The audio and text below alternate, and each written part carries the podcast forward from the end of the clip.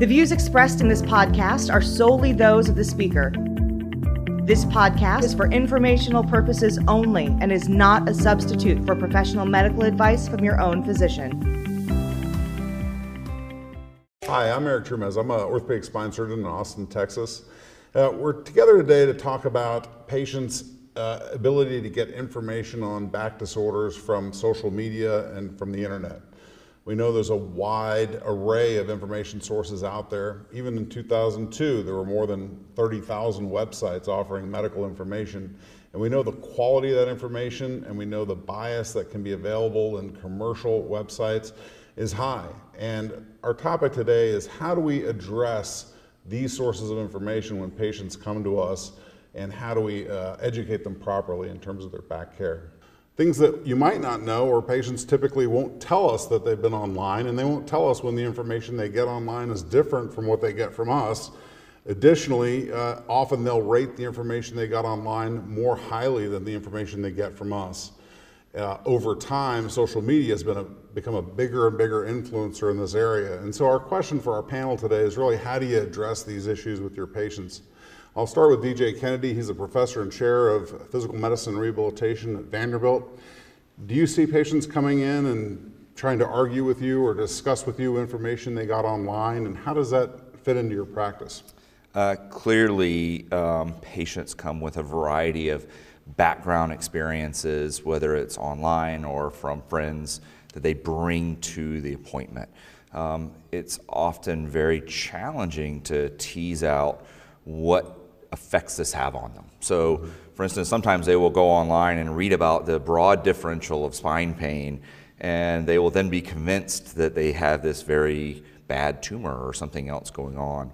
I, I also find, especially with social media, there's a lot of really good intentions out there from people that are posting when it's not a commercial entity. Uh, people are trying to help and, and find their connection, but in doing so, what happens our patients are seeing maybe the non responders or the people that are taking time that have had a worse outcome, and now it's putting that as a possibility in their mind. So, you know, I frequently will talk to patients about what their, what their concerns are. Um, uh, one of the lines I will say to people frequently is, you know, a lot of people have back pain. Not anyone has your back. And, you know, you know, all your all these online will say yes do this for back pain well it's a, a lot of different diseases and you have this now and that helps guide where we're going to go read and deal with so it is uh, it is challenging we also have uh, Kano Mayer, who's a physical medicine and rehabilitation specialist in Austin. Uh, Kano, our group recently looked at the uh, use of social media for patients with scoliosis. And I think a lot of that might apply to other areas of back care what do you think the role of social media is today? Well, I think fundamentally I agree with some of the points made by Dr. Kennedy that in this increasingly busy world, we're all looking for social connection. But what is lost is that other people and other stories about back really doesn't address that person. What we found in the research is about half of websites are, are um, advocating by someone who has no degree and is not a clinician for a commercial entity that they are associated with. And they tend to link out to uh, th- things that have not been evaluated by physicians or the government for safety or efficacy. As we looked at both our social media uh, hits on scoliosis and our websites, it was interesting to me to see you know, just the breadth of information. We specifically avoided back pain and radiculopathy as topics only because there were way too many results to actually analyze. But even within scoliosis, the number of people that were aggressively marketing uh, unproven therapies as opposed to more traditional management was much higher than I would have thought. And even for those academic sites, which were much more likely to be accurate, uh, wouldn't you agree? Often the language was at a level that would not be typically easily digested by our patients and their families. I couldn't agree more. We found at the um, we found high clinical uh, clinician inter-rater uh, reliability, meaning the clinicians agreed with the quality of the content, but when we rated it, we found it rated at a 11th or 12th grade reading level and not the fourth uh, to sixth grade reading level that we typically need uh, to keep for efficient patient facing materials.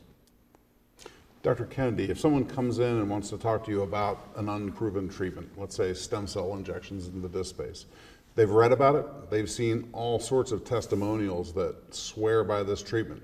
They come in believers in some ways, and it's hard to unconvince someone. What, what's your approach? Yeah, it's always it's always challenging, right? We're all as physicians trying to do what is best for our patients, and there are a number of websites that are really by other patients trying to, to do what's right. The hard part is those are intermixed with websites that are trying to sell somebody something. So, you know, our duty when I am uh, treating a patient is to do right by them. And the first thing you have to do is an establish a rapport with the patient.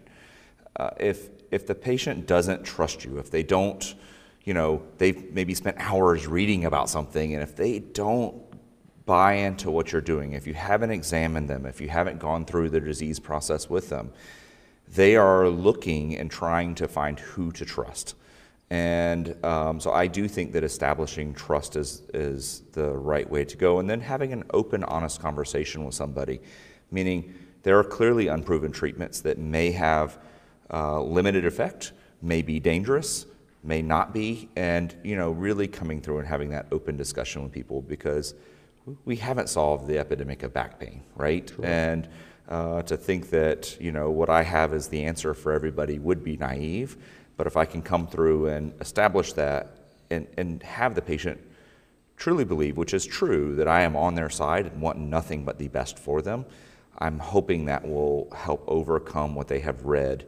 Um, it's just a powerful thing to overcome because they're seeing usually an advertisement testimonial, often from a celebrity and who knows what else went into that, and, and who knows what actually was going on with their back at the and time. Even if it represented their true diagnosis. Correct. Uh, so it is very challenging, and, and the, the really the most frustrating ones to me are, are not maybe the people that we do with conditions that we have difficulty treating, the discogenic back pain, where we don't have a great solution. The ones that are much more concerning to me are the people that really have something truly dangerous, a cervical myelopathy and they are then looking for something else to in the effort of avoiding surgery. Sure. And even as a rehab doctor, there there are people that very clearly need surgery or needed a different treatment. And those are the people that are the, the most concerning to me that they're getting this uh, misinformation at times. Thanks. Just as we wrap up, you know, I think uh, I would agree with all your points.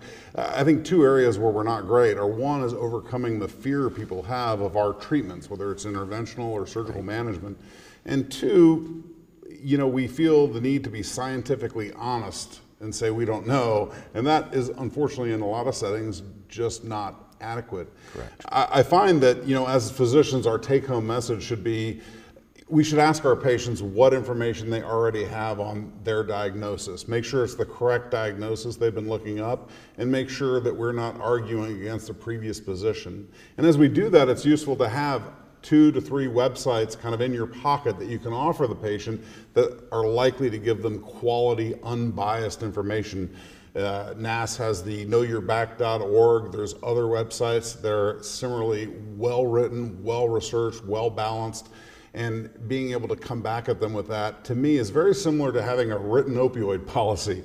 It becomes less personal when this is the policy of the practice, and therefore uh, patients can absorb it in their own time in a less stressful environment than the doctor encounter, and it tends to help out.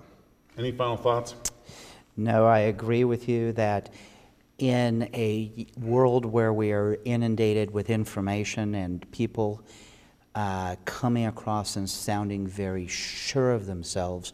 They don't always have confidence in the scientifically honest way of admitting what we don't know. And I think the way to often counter that, as we've found from our research and now in our growing practice, is being empathetic and not trying to argue against it, but trying to argue in the patient's best interests, that you are representing their interest for safety and for efficacy.